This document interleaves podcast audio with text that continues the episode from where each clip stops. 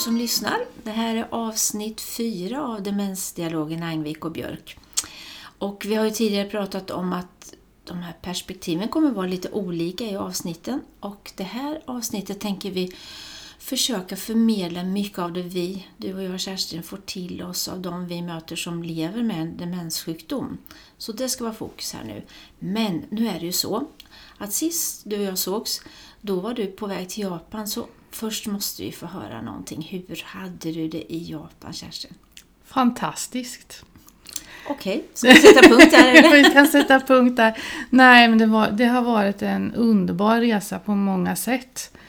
Eh, och ska vi säga det, det var ju inte en eh, semesterresa, det var ju Nej, jag har varit på. på. en jobbresa som också blev att jag lyckades få se en del annat också. Men jag var inbjuden till Japan för att prata om demensvården i Linköping och hur vi har byggt upp den.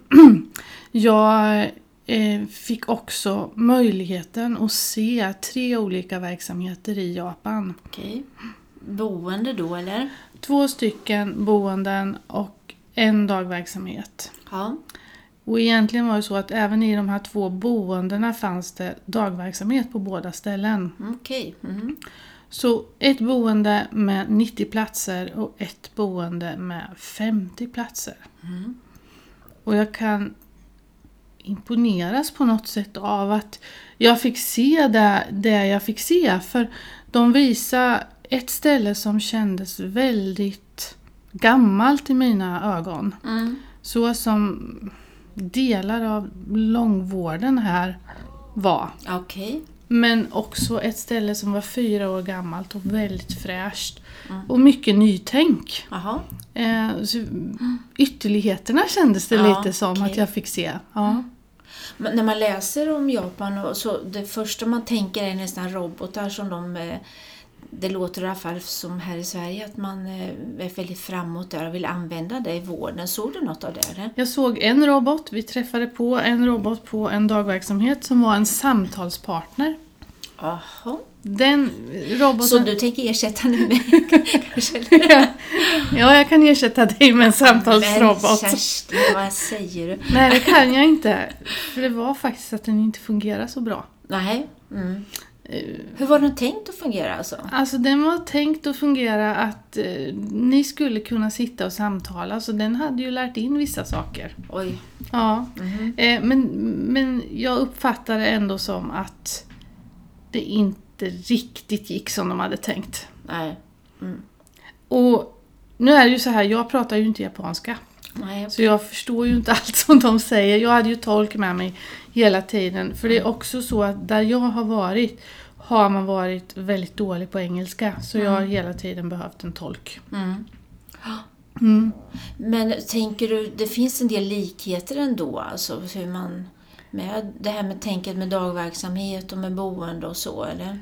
Ja, det gör det ju. Alltså dagverksamhet finns, men boende, skillnaden är ju att där jag var så hade man ingen uppdelning att personer med demenssjukdom var på ett speciellt ställe. Dagverksamheterna riktar sig till personer med demenssjukdom. Okay.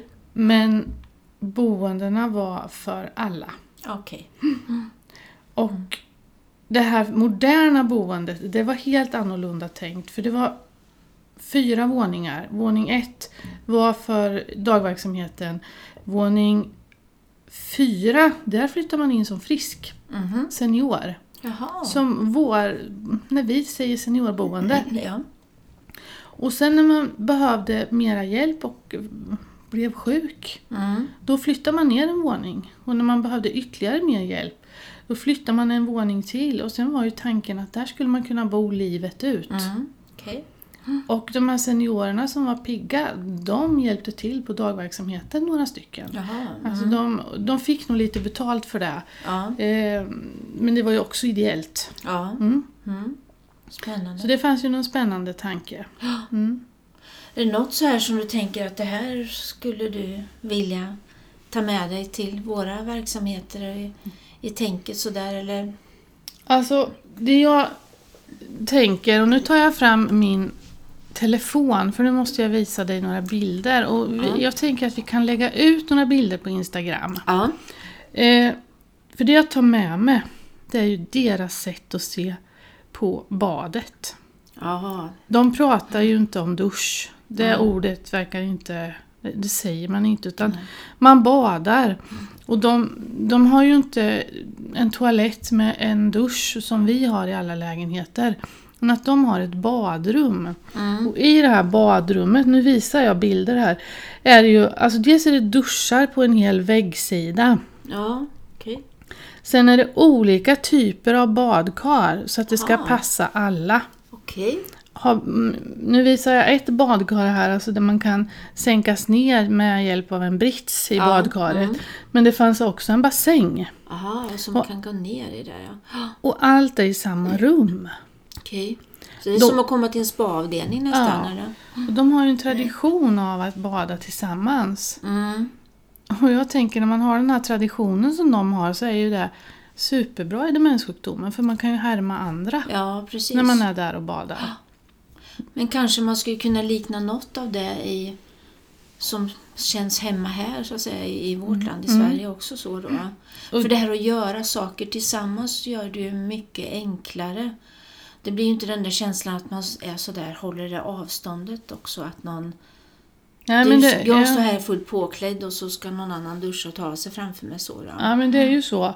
Och så frågade jag, för i det här boendet med 90 personer så fick man alltså bada två gånger i veckan. fick alla göra. Mm, Det var viktigt. Och då frågade jag, men finns det någon som inte vill bada? mm, För det är ju det jag får till mig och jag gissar att du också får absolut. till dig. Man inte vill duscha. mm. Av de 90 var det två. Ja, okej. Och då frågade jag, vad gör ni med dem? Mm, Och det man gjorde då var att man var väldigt noga med att värma upp handdukar med varmt vatten och så svepte man in Ja. hela kroppen så att det blev ju spade med. ja, Och då fick man de två bada också. ja, ja okej. Och, tänk, och det låter ju ganska gott. Där fortfarande är ju vintern biter sig kvar här just nu när vi spelar in det här så man kan ju få ana hur härligt det är att bli insytt i Ja. varma handdukar och så. Tänka till runt det. Det låter jättehärligt. Mm. Kör vidare. Ja, det är väl i så fall, för som jag sa så var det ju två föreläsningar. Mm. Och på de föreläsningarna, det jag fick väldigt mycket frågor om Mm. Efteråt och eh, även lite under tiden så handlar det om alltså hur vi ser på människan Mm. och hur vi jobbar med att ta reda, få kunskap om inte bara det här medicinska när någon Nej. flyttar in Nej. utan få kunskap om levnadsberättelsen. Mm. Och alltså den vill jag slå ett verkligt slag för det här hemma i Sverige också. Mm. För levnadsberättelsen är så otroligt viktig för att det ska bli en bra vård. Mm. Ja, och se personen och inte bara det här sjuka. Ja, Men det kanske vi ska ägna ett avsnitt åt. ja, det, Inte kanske, kanske vi gör det. ja, det tror jag. Det vore väldigt bra om vi kan göra det. Mm. För jag tänker att vi bör förklara också lite varför vi frågar efter vissa saker och så också. Ja, för vi kan ju verka ganska nyfikna. Absolut. Mm. Och att man får en förklaring till varför de här frågorna kommer. Ja. Mm. Men om vi går över då på det vi tänkte som skulle vara huvudtema eh, den här, det här avsnittet så var det just det här att hur, till dig som lever med en demenssjukdom, hur är det och hur ska vi andra förstå hur det kan vara? Och jag kan känna att det här känns väldigt ansvarsfullt att sitta här, du och jag, och försöka förmedla det. Men jag har stor respekt för det. Eh, för det ser ju som sagt så väldigt olika ut förstås, men varför vi vill lyfta det här är ju att det är så många som tänker att den som är sjuk inte själv kan förmedla. Mm. Och visst är det så när man kommer en bit i sjukdomen och olika sjukdomar. Men, men du och jag har genom åren träffat väldigt många som också kan förmedla vad man tycker och tänker. Mm. Och även om man är svårt sjuk så ska man alltid ha det som rättesnöre på något sätt. Att, människor, att respektera människor, att, att man förstår och att man känner och tycker något om sin sjukdom. Och, och vi har ju också mött många som, alltså när man får sin diagnos Mm. och hur, hur svårt det är att få, eller både svårt och kan vara en lättnad också Ja. att få diagnosen. Men det är ju inte ovanligt att många har fått verkligen kämpa för det. Och speciellt om man är lite yngre åldrar kanske då. Att man verkligen får strida för att det är något som inte stämmer. Jag måste få hjälp att få en diagnos. Och, Och jag vet ju att du har träffat flera som Ja. är ganska nydiagnostiserade och eh, Alltså vad, vad, är det, vad är det viktigaste som du tar med av det de säger? Som vi kan förmedla här? Ja, alltså du, nu när du ställer frågan så där så tänker jag det första är det här att så många som berättar om att andra börjar bete sig väldigt annorlunda emot dem så fort de får veta att man har en, en demensdiagnos. Att det verkar skrämma. Man, det, helt plötsligt kanske man får ett annat tonläge och lägger huvudet lite på sned och pratar lite i all välgärning förstås. Men jag förstår att man inte riktigt känner att det här är samma person längre. Det tycker jag är väldigt, väldigt många som förmedlar det. Att man inte blir tagen på allvar riktigt så. Att, Men man mär- märker att människor börjar bete sig lite annorlunda.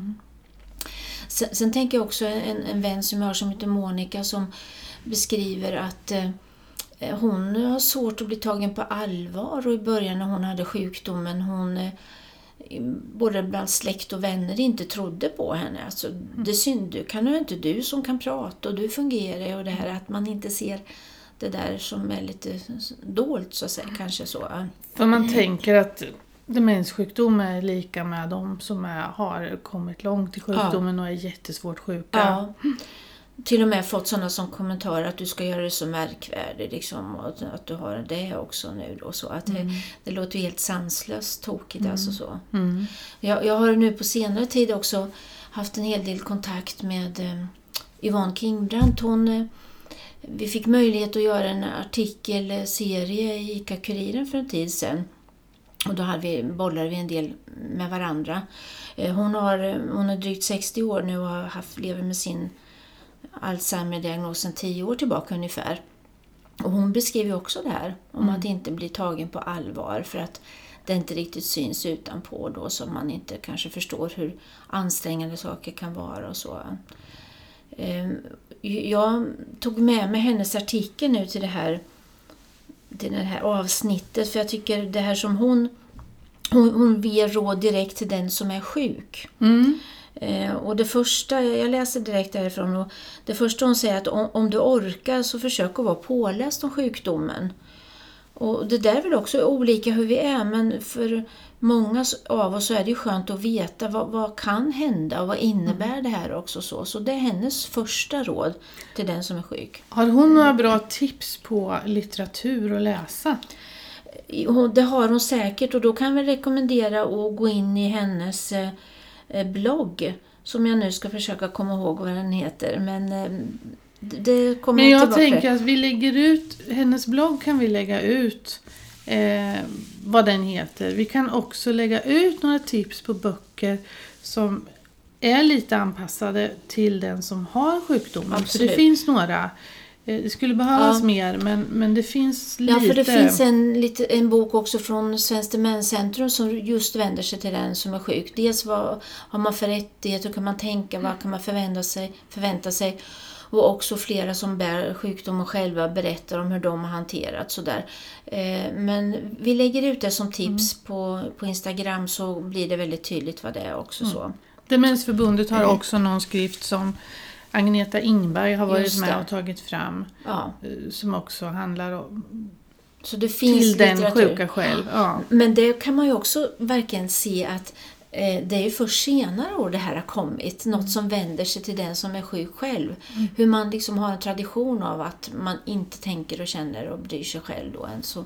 Men det börjar komma som sagt och så finns det en hel del på nätet. Men vi lägger upp lite tips om det helt enkelt. Så. Det här är de anhörigas sjukdom. Ja, och det tror jag många av dem som är bär sjukdomen är ganska trötta på att höra. Visst är det så, det är en familjesjukdom, många väldigt berörs av det som är många andra sjukdomar också. Men så länge man kan tänka och tycka någonting själv när man har sjukdomen så bär man ju sin egen sjukdom förstås. Eh, Jag tittar i Yvonnes lista då, var öppen och rak med din sjukdom.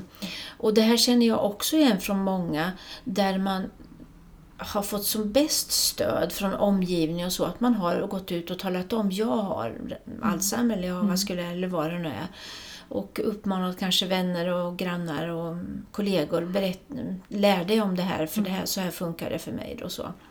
Och jag tänker man måste vara ganska stark för att, våga det. Ja. Det är det bästa men man måste ändå vara stark. Ja, och det pratade vi om redan i första avsnittet, om jag kommer ihåg rätt, det här att det fortfarande är en hel del skam och man skäms för Mm. de här sjukdomarna som berör hjärnan. Då, så. Eh, Men, och sen säger hon också fortsätta ta sociala kontakter. Och det är ju också många eh, som, som jag känner igen sig förut som pratar om det här. Då, för det är lätt att man tappar det här initiativet och man blir lite rädd kanske för att det ska bli tokigt och, Mm. och sådär. Eh, Men verkligen försöka hitta sådana forum där man kan hålla igång det här.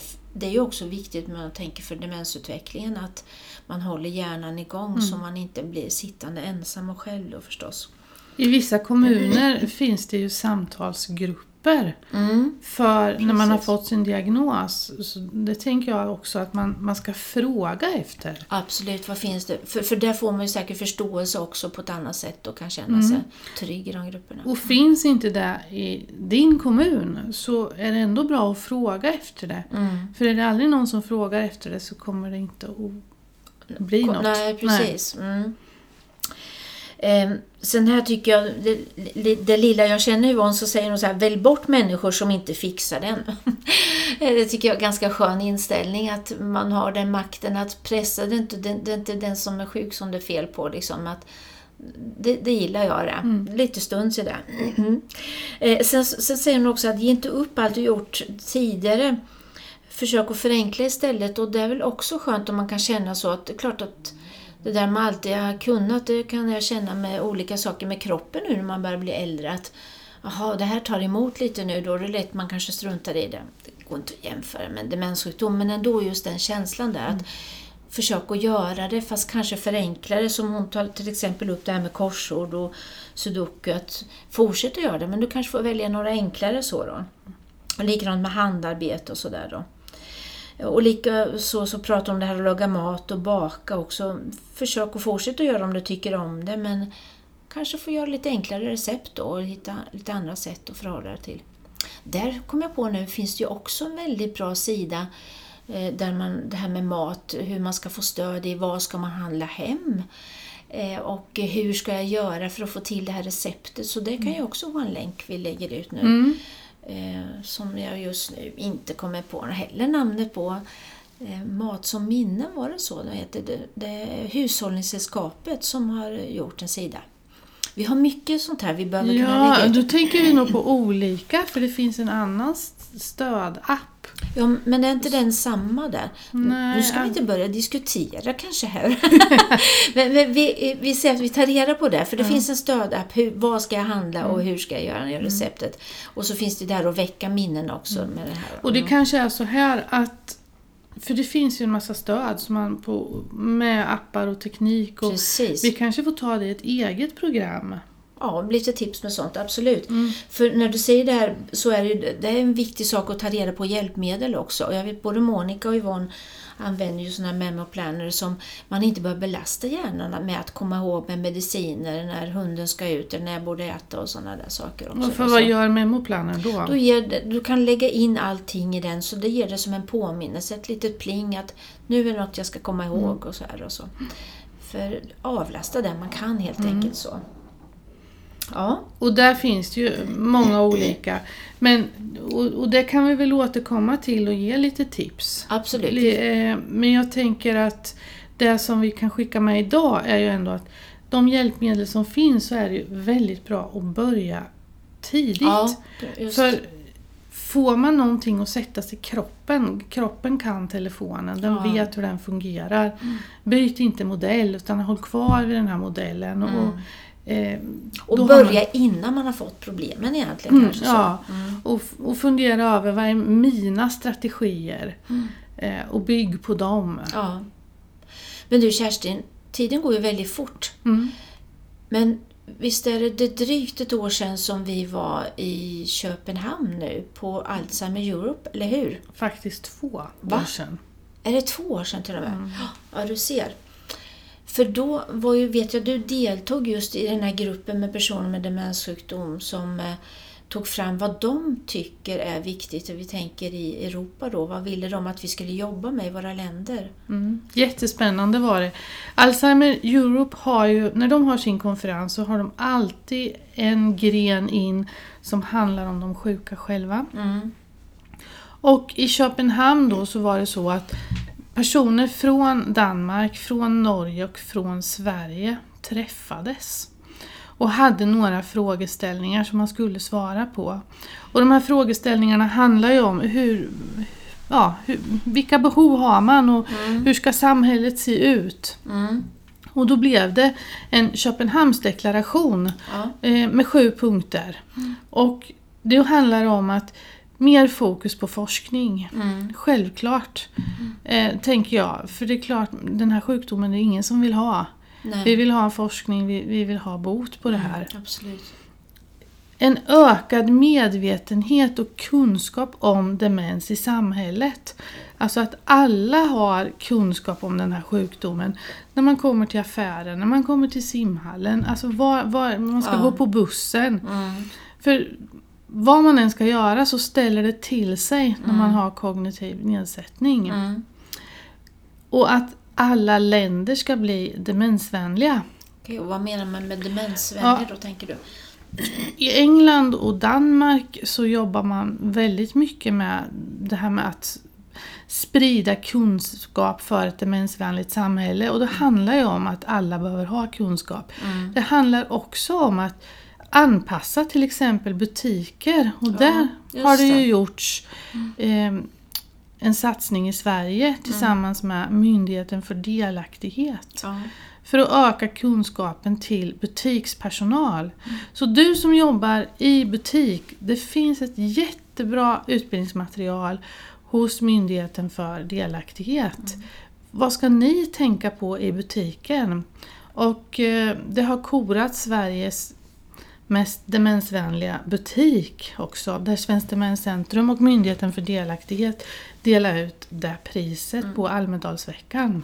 Jag kommer ihåg de pratade om det här, var det i Storbritannien de hade börjat med det här slowline först? Mm. Att de hade en kassa som var så och det intressanta var att det var ju väldigt många, inte bara personer med demenssjukdom, som ville använda den kassan där det fick ta lite tid helt Ja, enkelt. där man inte behöver känna sig stressad. Mm. Man vill ha naturligtvis systematisk hjälp och uppföljning efter diagnos. Mm. För oavsett i vilket land man kom ifrån så hade man känslan av att man får stafettpinnen med diagnosen och sen bara släpps den. Ja. Det, men, men det behövs ju något efter det. Mm. Och det känner jag också igen för alla som vi mött, att man kan känna sig väldigt ensam och utelämnad. Mm. Och som nummer fem, person och familjecentrerad vård och hjälp. Alltså det hela familjen behöver Mm. hjälp i det här. Och det här är alltså de sjuka själva som har insikten och säger att det är så. Ja. Och man behöver möjligheten att få delta i meningsfulla, värdiga aktiviteter. Mm. Inte något som bara är lite påhittat utan Nej. det ska, det ska finnas en meningsfullhet i det. Och där kopplar tillbaka till det du pratade om i levnadsberättelsen, att det är väldigt personligt vad som är meningsfullt för var och en mm. av oss. Och sjuan hänger ihop med den för då handlar det om att kunna vara delaktig i samhället. Mm. Att inte behöva sluta och gå på konserter om det är det man tycker om men man har svårt att hitta dit, Mm. hitta hem. Mm. Eh, eller man kanske bör, måste börja anpassa och inte kan gå på de konserter man alltid har gått på. Nej. För det kanske är för mycket musik, eh, för mycket instrument, man kanske behöver skala ner det. Mm. Ja. Mm. Så det var de sju punkterna. Ja, den här Köpenhamnskonventionen är ju verkligen en grupp av personer med demenssjukdom som beskriver vad de tycker och tänker är viktigt. Så den kan vi verkligen stå för att det är utifrån de som är sjuka. Så den lägger vi ut på vårt eh, Instagramkonto, Demensdialogen, tillsammans med andra tips och råd till eh, den här gången då till dig som först och främst lever med demenssjukdom. Tack till dig som har lyssnat idag. Hej då! Hej då!